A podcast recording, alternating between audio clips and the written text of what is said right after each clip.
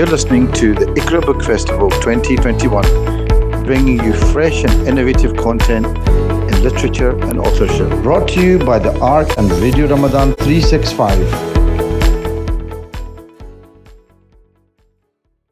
Assalamu alaikum wa rahmatullahi wa barakatuh.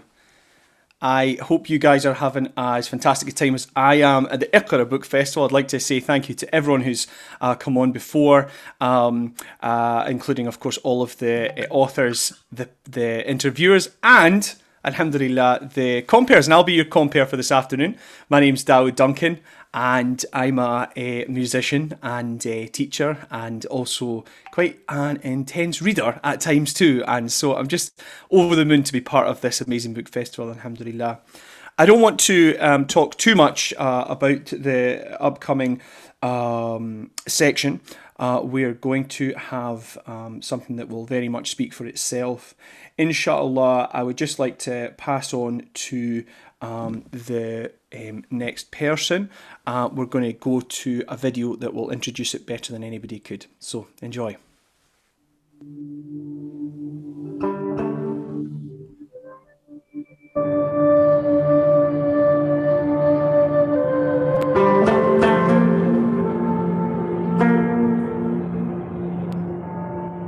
In the 21st century, our leaders have warned us that the greatest threat to humanity in our time will be marked by violent differences between cultures. 100 years ago, a poet-philosopher from British India, Muhammad Iqbal, spoke of a more hopeful vision for the future.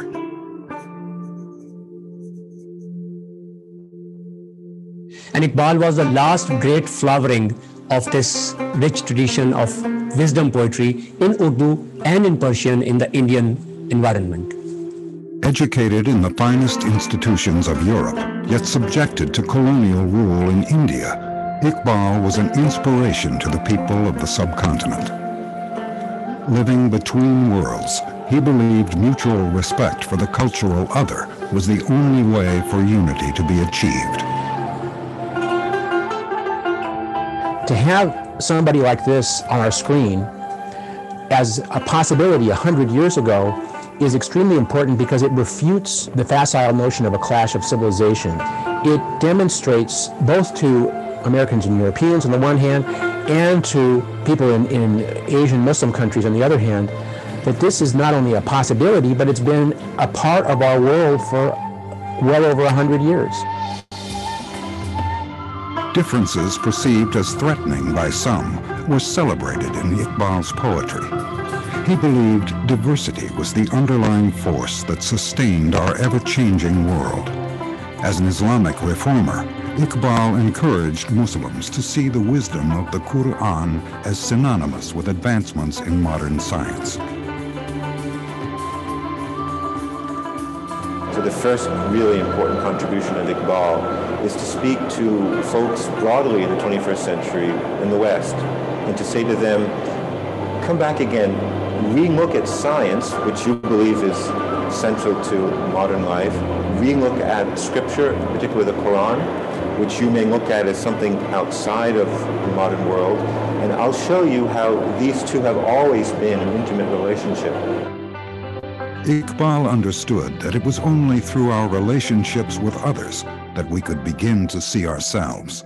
He would call the rampant military paranoia of our times a crisis of understanding. We are not making the world safer through imperial or corporate conquest in the name of freedom. In reality, we have waged a war against our own being. It's not a conflict or a clash of civilizations. It is a clash within ourselves too. Iqbal's own life was one full of contradiction. Concerned with the future of India as a whole, he would eventually become credited with the idea of a consolidated Muslim state. Though revered as the national poet and spiritual father of Pakistan, he believed in a broader humanity that transcended the borders of national lines. Who was Muhammad Iqbal? And what was the message he wished would reach people long after his death?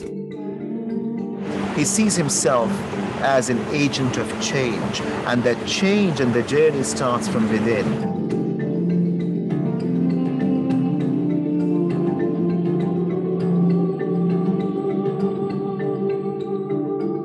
Many a poet was born after his death, opened our eyes when his own were closed, and journeyed forth again from nothingness, like roses blossoming over the earth of his grave.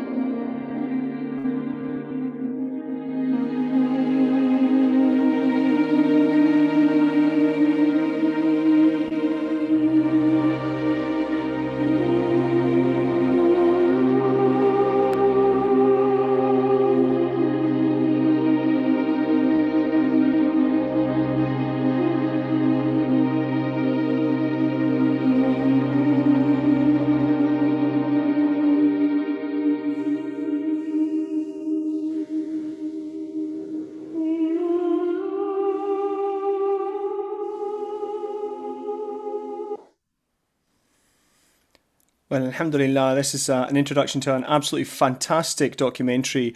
Um, and I had the absolute pleasure of speaking with our next um, person about that this last night, and that is Dr. Basit uh, Amjad. And uh, Assalamu alaikum, Basit. How are you? Wa alaikum assalam. Alhamdulillah, mashallah. I'll hand over to you as I could think of no better hands. Thank you. Thank you. Thank you. The, the clip that you've just seen is from the first English language documentary about the lives and times of Allama Iqbal. Uh, this documentary was written, uh, produced, and directed by Jeremiah Hammerling, and we are very fortunate that he is here today with us. Uh, Jeremiah is a, is a two-time Emmy Award-winning film uh, maker and co-founder of Endless Eye Film Production Company, which is based in Los Angeles, California. Uh, he graduated from Columbia College in Chicago, where he studied film with an emphasis on documentary filmmaking.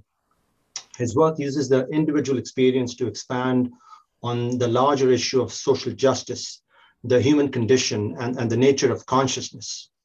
Uh, his films have been nationally and internationally broadcast on CNN, PBS, and Al Jazeera, and have been featured in festivals worldwide.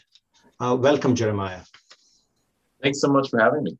Yeah. Can you guys hear me okay? I just turned my mic on, so I'm making sure the levels are good. It's still early in Los Angeles, so. yes, I appreciate that. What time is it there in the morning? Uh, it's it's now it's normal hour. It's about 6:45, 6:50 for me. So. Wow, wow, wow. because the sun isn't up yet. I was going to say that before we start our discussion, wouldn't it be nice if we maybe perhaps start with uh, some of Iqbal's most well-known uh, Nazm, perhaps a few verses from that, uh, and in the voice of then comparable Zia Mohyeddin. Absolutely. Let's do that.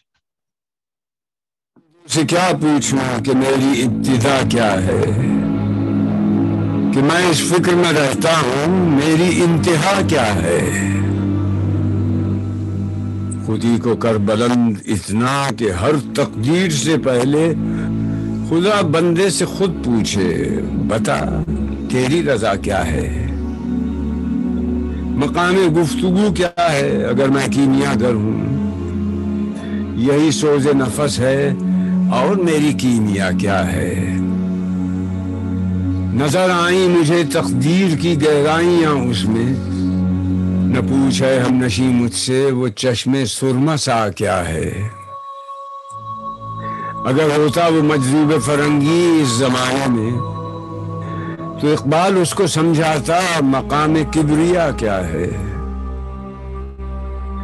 نوائے صبح گاہی نے جگر خون کر دیا میرا۔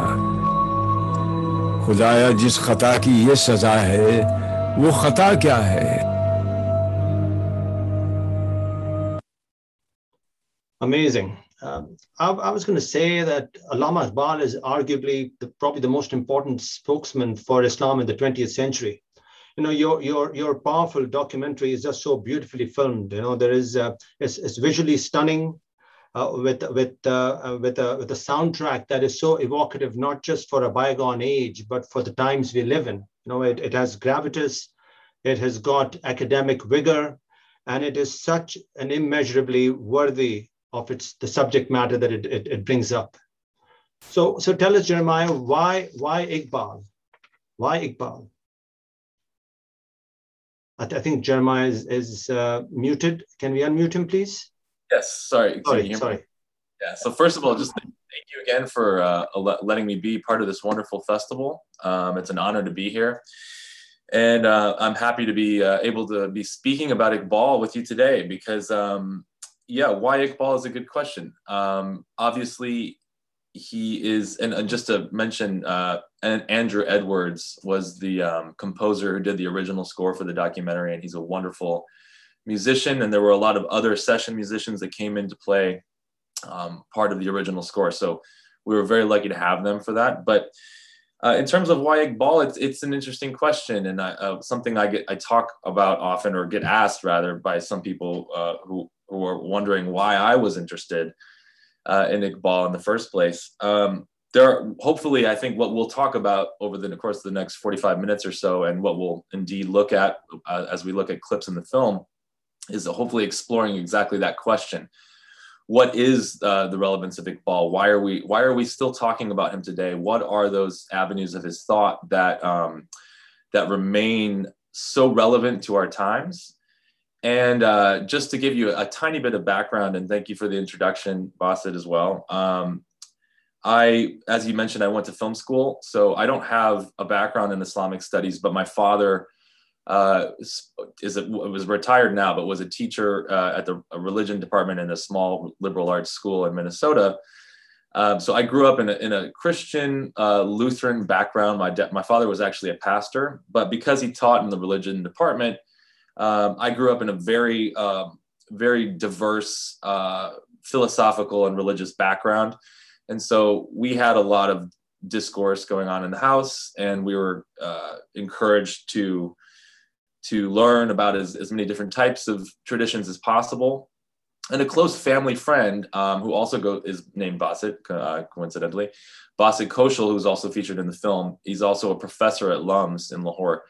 Uh, it's like many things in life that turned out to be fortuitous. Um, I was still in film school, and he had uh, reached out to me and said, "I've done these um, these lectures on this guy named Iqbal," and of course, at the time, I had no idea who this was and he said, you know, I'm really looking for help. I need to switch these from VHS to DVD. I know you're in film school. Can you help me out with this? So it was very innocuous in the beginning. And, and then we began talking, and he was like, well, you know, you might actually like this guy. And at the time, I had been reading um, a lot of mystical texts. I was I'd been getting very into Sufism at the time, which of course Iqbal has a lot to say about. Yes. And uh, one of the things that immediately took me, and we'll we'll dive more into this, was um, the first book I got wasn't even actually, um, it was a collection of poetry. So it had, which in, in a way was perfect because it was the, the, the, great gateway into a lot of his wonderful works, which of course we know Iqbal, many of us know Iqbal first and foremost as a poet, and of course for his beautiful prose as well. And um, so I was I was kind of first introduced to him through, I believe the book was Poems from Iqbal, but there was selections from Gabriel's Wing and Message from the East and Secrets of the Self and Mysteries of Selflessness. And so it was this, you know, wide range of, of um, selections. And one of the things that jumped out at me right away was this problem in a sense that, or the conundrum of what, how we, what we face as individuals uh, just in, in life in general, but within, uh, but specifically within this range of binaries that life seems to throw at us or, or dualities. And so, one of the things that many people will be familiar with is, and we'll talk about more as they read Iqbal and listen to him and uh, and consider his thinking, is that you'll you'll notice that he's constantly speaking uh, and trying to navigate the sort of duality that life presents to us on a daily basis correct? So if we're thinking about it uh, in, in, in these terms it's what well we have the individual and we have the community or we have the individual in society. We have tradition and then we have this kind of you know quote unquote progress or whatever we might want to throw at, at tradition as its opposite. Mm-hmm. uh, uh, we have religion and science which appear to be separate but what we'll talk about later aren't actually and uh, love and reason, this idea that you can speak with the heart or the head, um, the mortality of the individual and the immortality of God, time and the eternal in that very in that same way, uh, and even kind of cultural mirroring uh, going on. So what what I was immediately I was immediately drawn into this language because what he's seeming to do from the outset, and this was again me as a kind of a layperson falling into Iqbal, was that what I saw was that he's he's sort of describing this poetic voice of the individual as almost like a boat floating about in this sea of duality. And the question that I was seeing him posing virtually on every page was that how do we steer the ship amidst the ocean of change, so to speak? And and God being the eternal or immutable, unchangeable center or the whole the entire sphere of these dualities, if we want to look at it in that way, sure. would be the only changeless part in that within that existence that we then find ourselves. And uh, and so, how do we navigate our relationship to the divine through this incredible host? He's basically describing uh, nature, the nature of reality, and he's asking, "What's our place in the nature of reality?" And so, I think that that is a good place to start because he's he's taking on the whole thing, and then what we're left to do now is is to see how this manifested itself within his own lifetime. But why are we continuing to talk about it? And I'm looking forward to to going further on that. But so, so, so the, the, the idea for the, the inception, this idea for a documentary, where, where did that come from? Why, why, why did you think that you would do a documentary on it? So one of the things that my, my wife, who is also a documentary filmmaker, and um, she's working on a film about some young women in Lebanon right now. And um, often when you, when you set out to make a documentary film, uh, most filmmakers will tell you, and this is usually true, there are maybe very few exceptions, is that obviously making a film is, uh, it, there are financial considerations involved, there's technical considerations involved, how are we going to do it, which cameras are going to be going to use. It's an emotional process because it involves real people. Um, and you have to, a, from a documentary perspective you are tasked with the responsibility of getting something right and of course what does it mean to get it right um, and that problem can be compounded when that individual is no longer alive. Of course, Iqbal died in 1938.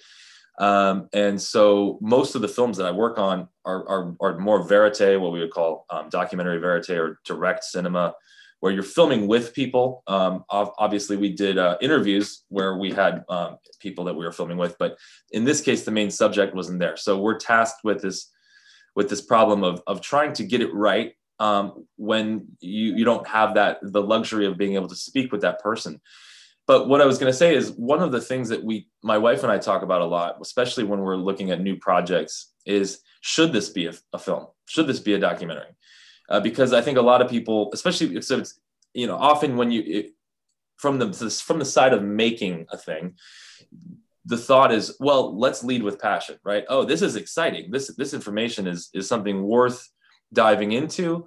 Um, but it's really important because you know it's a process that can take several years. And in the case of this film, now it's been a little while. We started in 2006, and I think it, we finished in 2009, and then you know around. So it was a three or four year process. Which when it when it comes to documentary films is actually pretty short. Um, I've definitely we've worked on films that have taken 10 years. Really. And this this is a film that we could have spent a lifetime working on because of the amount of material that goes into it. So the question is, should could this be a podcast? Should this be a book? Um, because of the fact that we can't film with Iqbal, uh, you know, should we still make a movie? And what we what we landed on was that we thought, no, this should be a film. Um, I was still in film school at the time, so it, it sort of, in a sense, became a, a thesis film for me. Mm-hmm. Uh, but it was a challenge because I want I was I was obsessed with this idea that I thought these ideas that I you know I was encountering for the first time, which were certainly firing all cylinders in my brain, uh, deserved uh, a visual interpretation. But also, I, I, my my feeling was that in the nature in the tradition of Iqbal, that that we should have an English language film that also tries to introduce Iqbal's work to a Western audience or reintroduce um, in a popular context because obviously he's he's known throughout the world and revered throughout the world. But um, at that time, and uh, there hadn't been a film about Iqbal uh, produced in English, and so that seemed like something that seemed like a great place to start. So it's, it's interesting, right? To, to most of our audience here today, he is Shair Mashriq, you know, the poet of the East, or Mufakkir Pakistan, the, the spiritual father of Pakistan But uh, he, in so many ways, shaped the colonial and post-colonial forces of not just culture and politics, but also religion in, in almost an Indian subcontinent context to, to inspire an Indo-Pakistani Muslim nationalism. And then that eventually led to the creation of Pakistan. But how does the rest of the world see him? What is the relevance of him there? How, how, how does the Western part of the world look at Iqbal and, and, and see him as something? Yeah, it's it's it's really fascinating. Uh, so you know, it's tying this idea in uh, both sort of the local context of Iqbal to the sort of more sort of more global relevance, if we want to say, or there's something that extends beyond the localization of of his time was is something that obviously Iqbal wrote a lot about, and we have the quote in the beginning of the film that says, you know, many a poet was born before his own time and and, and blossoms like the roses over the earth of his grave. Um, he and, and we'll get to this even further uh, but why why how what, what does that mean? Why how how is is that just being cocky that i'm you know my ideas will be important later? The, the reason that Iqbal is is important beyond the subcontinent beyond beyond just a subset of people in you know in, in India and Pakistan or just within the Ummah or, or just within kind of Islamic tradition is because precisely his work is built through the the big questions of life which are who are we? You know why are we here? How do we know god? How can we participate in that which is good? And what i get passionate about iqbal and why i think that we are still talking about him yeah. Is his curiosity uh, and his ability his intelligence uh, to look at the nature of reality and then to question our role within it very seriously, both within tradition and then without outside of tradition, uh, is immediate and and and and cuts right to the heart of I think most things that we we can't ignore when we talk about uh, any tradition of inquiry, but certainly within uh, it, it, falls into place within mystical tradition. But as we know, uh, many of us know that Iqbal, uh, you know, is is was, a very serious Islamic reformer, yes. and so one of the what is what remains very interesting is that he's rooted in his tradition, but he's asking the larger questions. And so, how does that manifest itself? Um, how do we tie past and present together? Well, within the context of British rule at the t- at the time in which he was living, there there was this sense that there was a, a huge lamentation about the condition of, of Muslims in the subcontinent at that time.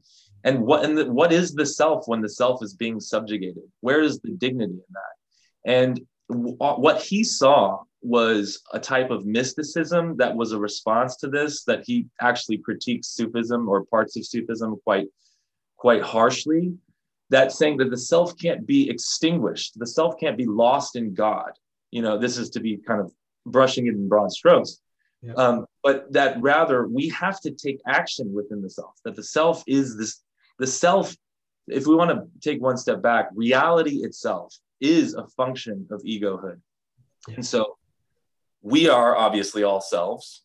And what is the greatest self other than God, right?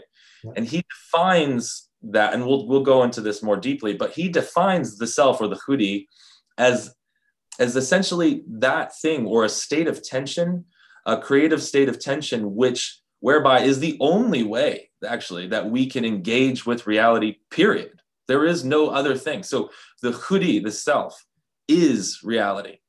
But what then becomes very important is how we understand what what the self is and how we how we are essentially utilizing the self to engage with the world at any time. So he's saying no we can't let the self become extinguished in this sort of you know wishy-washy idea that god is everything in this pantheistic sense. Yes god is everything but it's everything through a series of self-realized individuals which themselves function on a strata of egohood you know and and of course he was a big uh, proponent and follower of rumi and Rumi has kind of uh, many verses that deal with this, but this idea, why should I fear death when I, you know, I was born I, was I died as a plant and or I died as a mineral and was born as a plant. I died as a you know I had a life as a plant, died as the died as that, became an animal and became a man.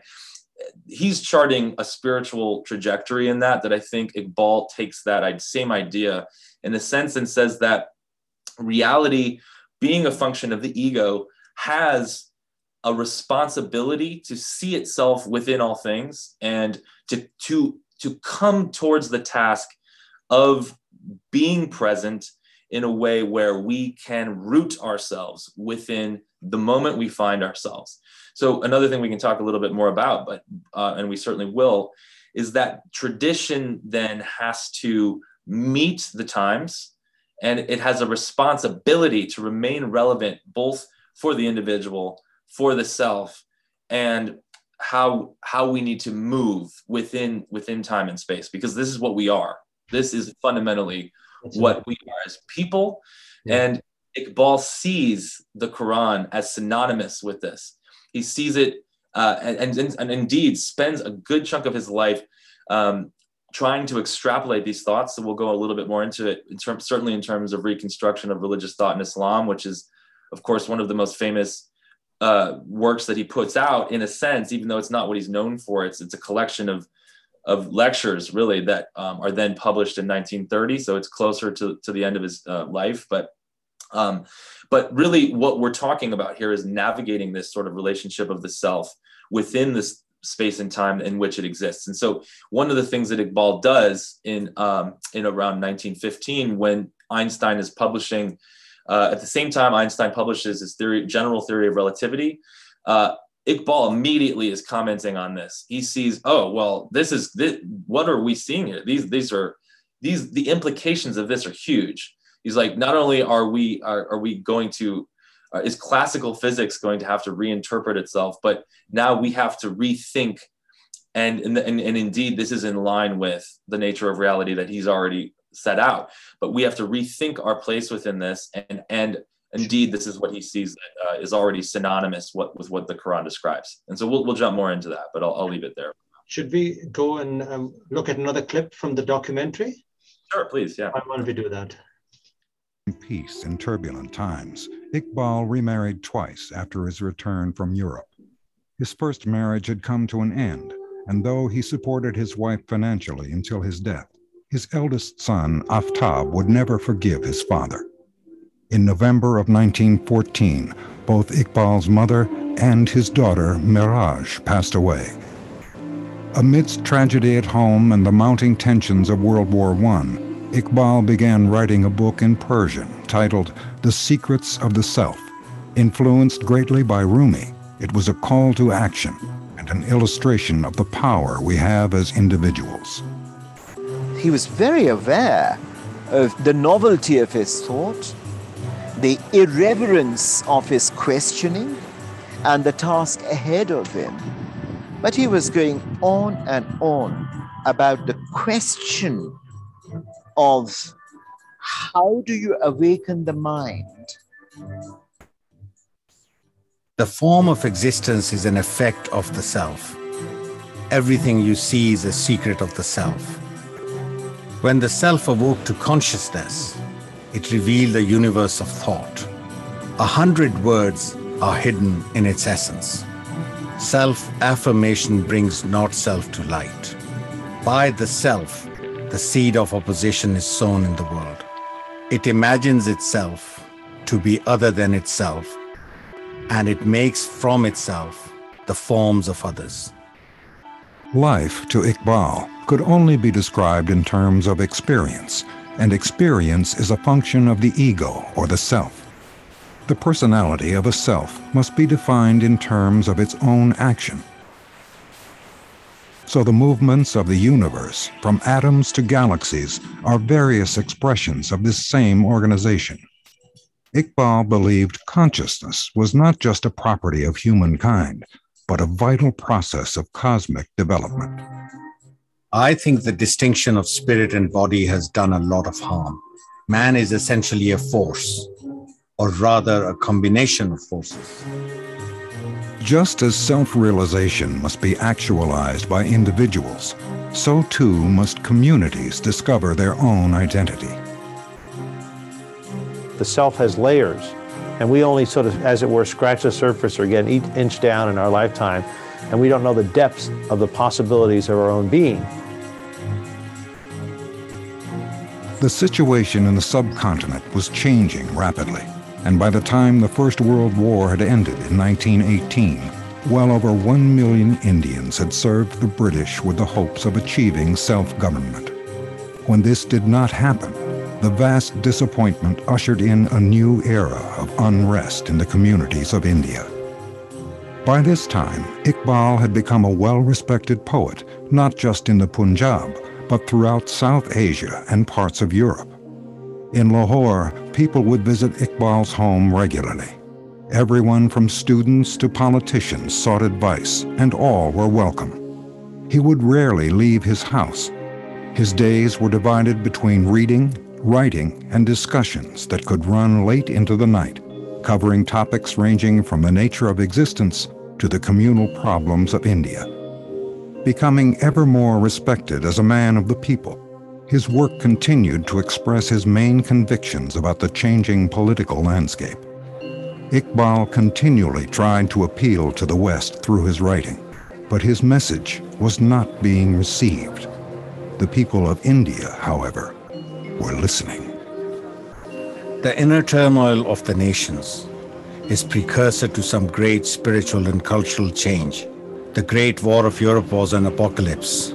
It has annihilated the old world order in nearly every dimension. Nature is now creating a new Adam and a new world to suit him in the depths of life, from the ashes of culture and civilization, and we can see a vague glimpse of this in the writings of Einstein.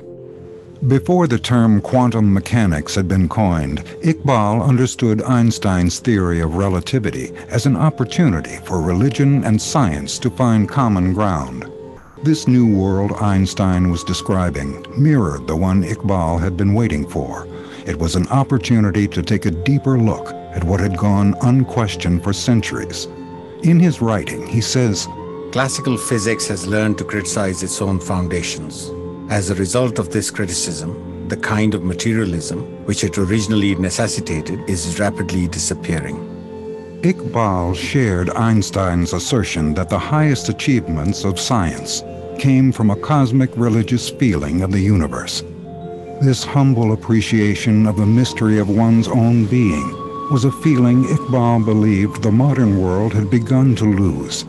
The only way to preserve this mystery in one's own life was through love, more than a mere emotion, but as a mystical force, as Rumi had also described. Love, as an active awareness, gives vision to our world and infuses human action with a higher purpose.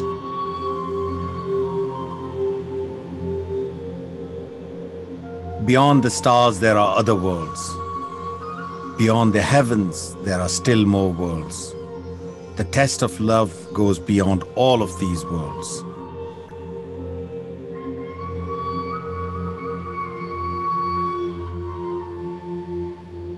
You only exist insofar as you love. If you do not love, you do not exist.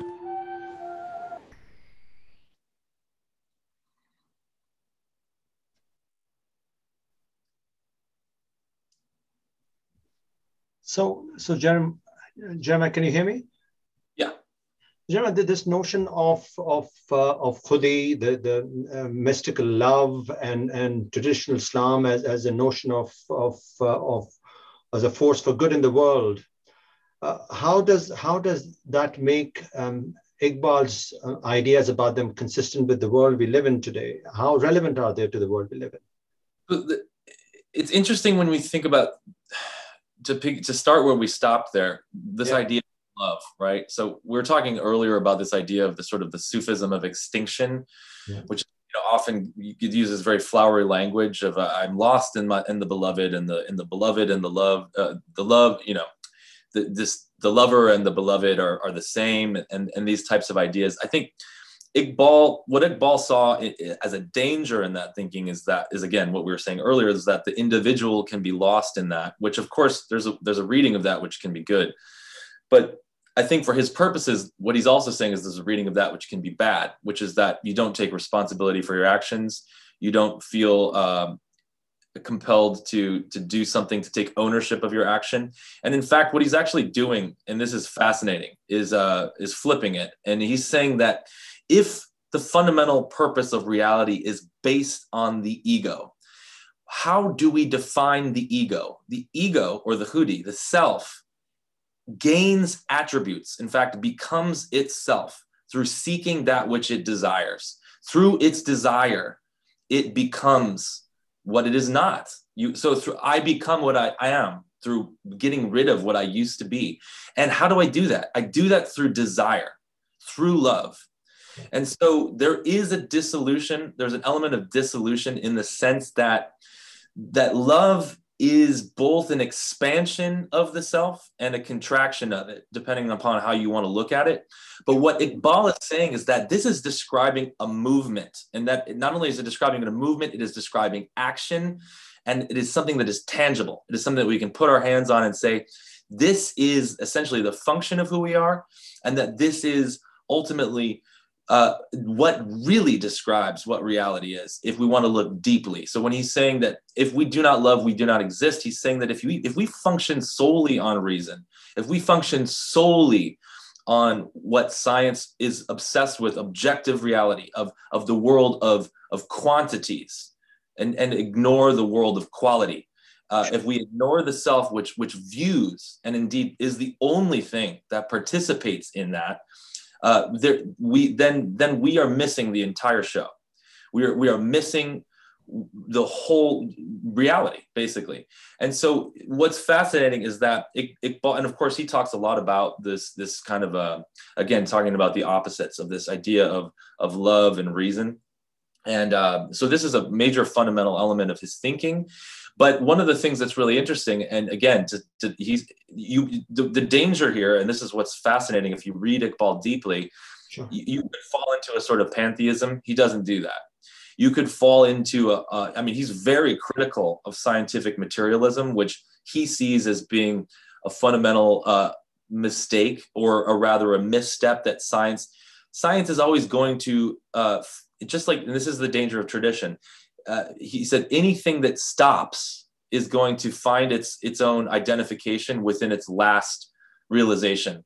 Uh, so think our thinking has to continually evolve, and love is essentially that movement. It's the desire for knowledge. It's the desire for to to lose the. And so he's in a sense validating some elements of Sufism, but doing it in a way that is completely active and in a way that he sees is more in, in alignment with uh, this forward momentum. So he, of course, he goes to Europe, he's studying there, and he comes back with some of this knowledge. He's very vocal about his interest in Western thinkers. He speaks a lot of Bergson and Nietzsche and uh, Goethe and a lot of all of these different people. And uh, but he's seeing this as a necessary part of the movement forward. So um, one of the things I was going to touch on later, but I've kind of brought myself to here now, is that uh, tradition, and this is said in the film very eloquently by one of the speakers, uh, Suleiman Bashir, is that tradition is about what is worth carrying forward in the movement of life. And sure. so tradition by itself is, is not something that we had we hand down from stone tablet from one generation to the next with no changes there's there's absolutely no way that that will work. What that becomes is fundamentalism that becomes conservatism that becomes stagnant. It doesn't at, at, at best it stops speaking to the people of the time who live within that time. And at worst it creates a it's a it creates a sort of calcification of thought that no longer has any basis in the reality with which it sits and then can actually create the conditions for us to not only oppress one another but certainly completely cuts us off from God. And so, how, so what does this mean for Islam? Iqbal defines, uh, essentially defines, and through this is through the God, this is through uh, the Quran itself. He's he's saying, verily, I I reveal myself through the, the succession of days and nights. He said, this is God. the God is essentially we can see the behavior of God in the, the of evolution of nature. So what does that mean? It means that by its by that definition alone, we have to look for God in that which changes. And of course, God is is the ultimate thing that does not change. It's the it's the ultimate fundamental constant. Yeah. But everything within it has to has to live within this element of change. And so we cannot vilify time because we are time. And and time is the way in which God we participate with God. And so yeah, I'm sorry sorry, Jim, I was going to say that, you know, 30 minutes to 45 minutes is, is hardly enough time to even, it's like being on the shores of a cosmic ocean. You could just talk about Iqbal and still not finish. Uh, unfortunately, we're running out of time, and I'm, I'm, I'm keen that perhaps we could have another quick recitation um, sure. from uh, from Iqbal, and then perhaps perhaps play the, the final clip. But before that, do you want to just maybe read a couple of lines from his New Year's address, which which best encapsulates a lot of things that he said. Do you think we yeah. have time for that? Sure, for sure. And actually, you know, the last thing I want to say is that in the reconstruction of religious thought in Islam, and I get, I, I want everybody to go read it if you haven't, and it, it can be a little bit of a deep dive.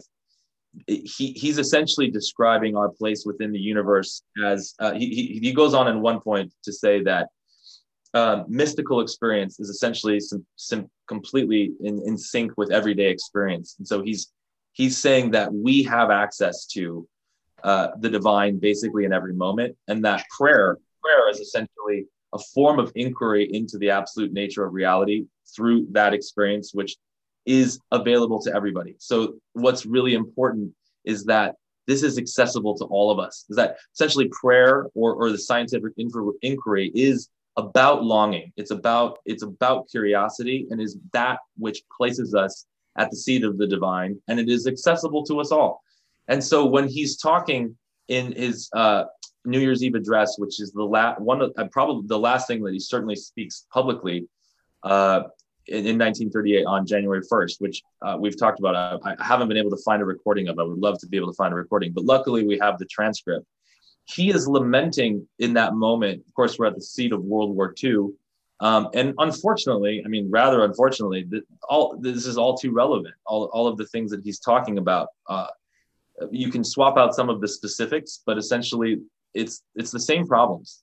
And but the good news is is that Iqbal has given us the tools to solve this problem, which is that the secret of the self. We have to know who we are. So in in this uh, I'm not going to be able to read the whole thing. I'll read the last paragraph. He says, uh, so the irony, of course, of, of Iqbal in, in some ways is that he's very anti-nationalist, and yet at the same time he becomes the father of Pakistan. Um, and uh, of course, I think he, he, he would love he would love Pakistan and he would love Pakistanis, and he's very his entire life is built around trying to empower Muslims. But at the same time, he, he goes on to say right before he dies so long as this so-called democracy, this accursed nationalism, this degraded imperialism are not shattered, so long as men do not demonstrate by their actions that they believe that the whole world is the family of God, so long as distinctions of race, color, geographical nationality are not wiped out completely, they will never be able to lead a happy and contented life. And the beautiful ideals of liberty, equality, and fraternity will never materialize. Let us therefore begin the new year with the prayer that God Almighty may grant humanity to those who are in places of power and government and teach them to cherish mankind. And it's a beautiful sentiment. I mean, you should go and read the whole thing. It's online. And uh, if we had more time, I'd read it all for you. But um, he's very critical of people in power. And he says that you, you have a responsibility like the rest of us.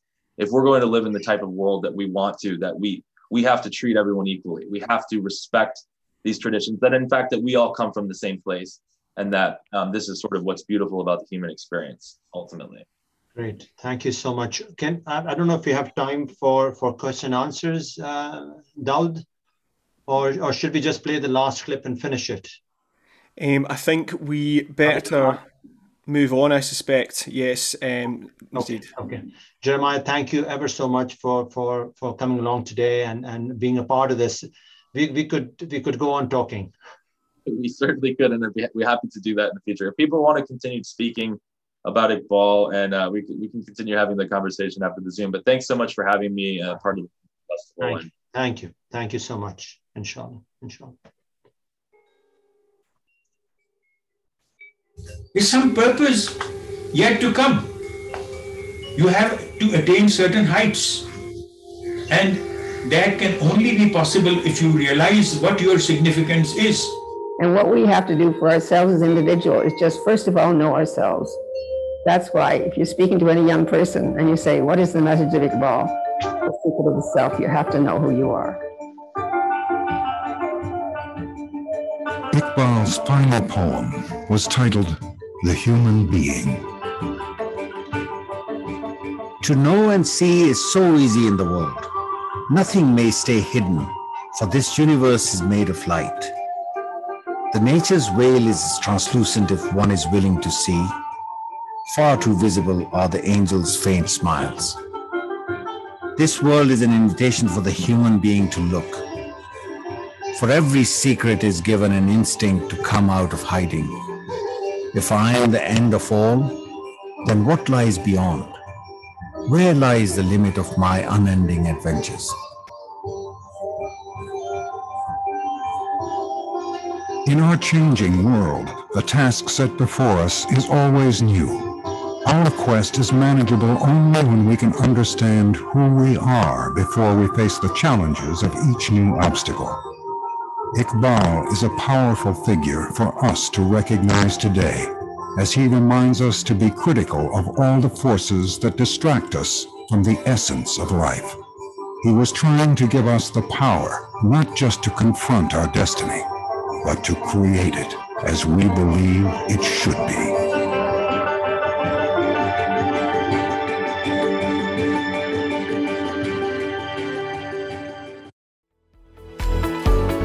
For more podcasts, search for RR365 wherever you get your podcasts.